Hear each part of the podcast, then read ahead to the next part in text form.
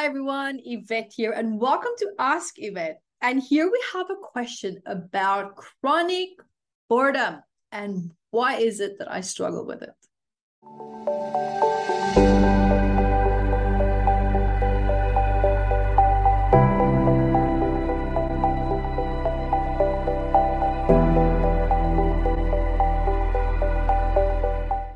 Hi everyone, Yvette Rose here. And guys, welcome here to Ask Yvette. We have a great question about chronic boredom and why does this happen? It's a great question.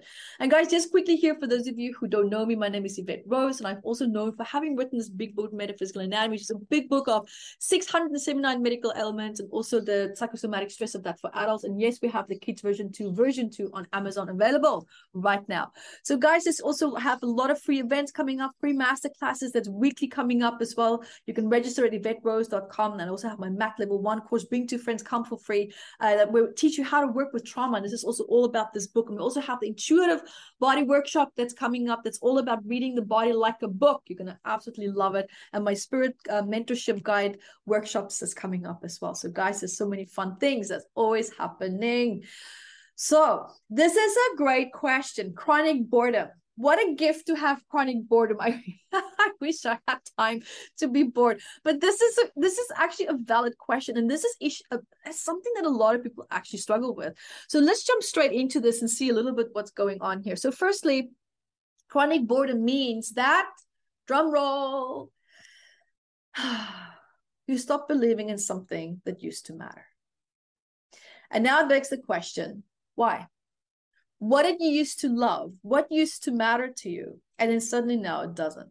Because normally what this tells me is that a person either has trauma or a lot of unresolved stress or wounds emotional wounds associated with something that they used to love right? Normally when we wake up in the morning it's because we look forward to something. There's something that you wake up to. There's something that you feel happy or passionate about because chronic boredom could also potentially be, and I'm not a doctor, but I would highly recommend that maybe also speak to your doctor about this. It could also potentially be maybe like a low level, like this little irritating little bit of a depression that might just be, you know, lying there in the background. It doesn't have to be, you know, a chemical imbalance, it can just be purely emotional because you are feeling very disconnected from something that you used to feel, feel very passionate about.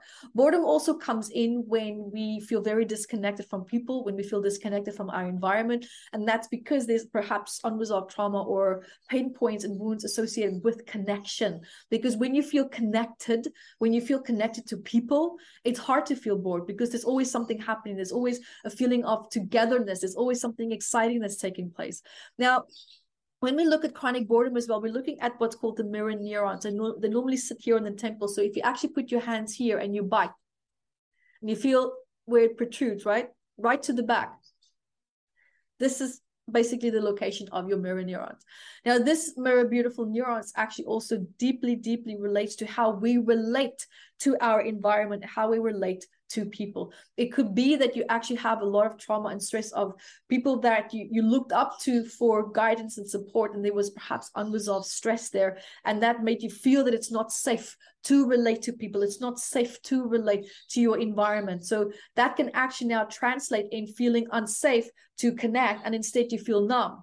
And the numbness is what's creating the boredom because that numbness comes up is like, oh, I don't feel safe to connect. I don't feel safe to feel excited. And I just said that. It's not safe to feel excited. Why? What happened the last time when you did feel excited? What happened the last time when you felt enthusiastic about something? Because I can't help but feel, you know, getting the feeling that every time when I want to do something, every time I look forward to something, someone's going to ruin it. Someone's going to stop it. Someone's going to stop, you know, yeah, just ruin it right? So there's an aspect of you that feels that I can't be in control. I can't have authority in what I want to do. Now it begs the question, who or what challenged that for you? Because that pain point, that wound needs to shift. And I invite you to go to my, um, I think it's guided guidedhealingsession.com because there I have a free course that you can go through that's on advertising free so you don't get interrupted with your know youtube you know adverts and stuff so you can have a go have a look there and see whatever the pain point is that you might and hopefully you did find that in this video that i made for you to go find that pain point and then go through that course or that little um guided session and see how you can start to shift that already. Because at the end of the day, a lot of people might say it's loss of passion, but well, that's great. And we need to look at why was that loss. Something has been disconnected, and there's a reason for that. So I do hope that that helps. And thank you for this wonderful question. And guys, also keep asking these wonderful questions that you have. And until next time, be the light that you are. Thank you guys for joining me here. And also remember to subscribe to our math membership website. You can check out so much more. There's so many free healing courses there as well. Go to yvetterose.com, see all the free master classes and events that we have coming up. There's always something happening on our platform. And we love to hear from you for the Ask Yvette episodes, but also for the psychosomatic patterns that you would love for us to talk about, especially when it comes to these books, the research that's in it. And there's so much to be learned and so much to be shared as well. So I love your questions.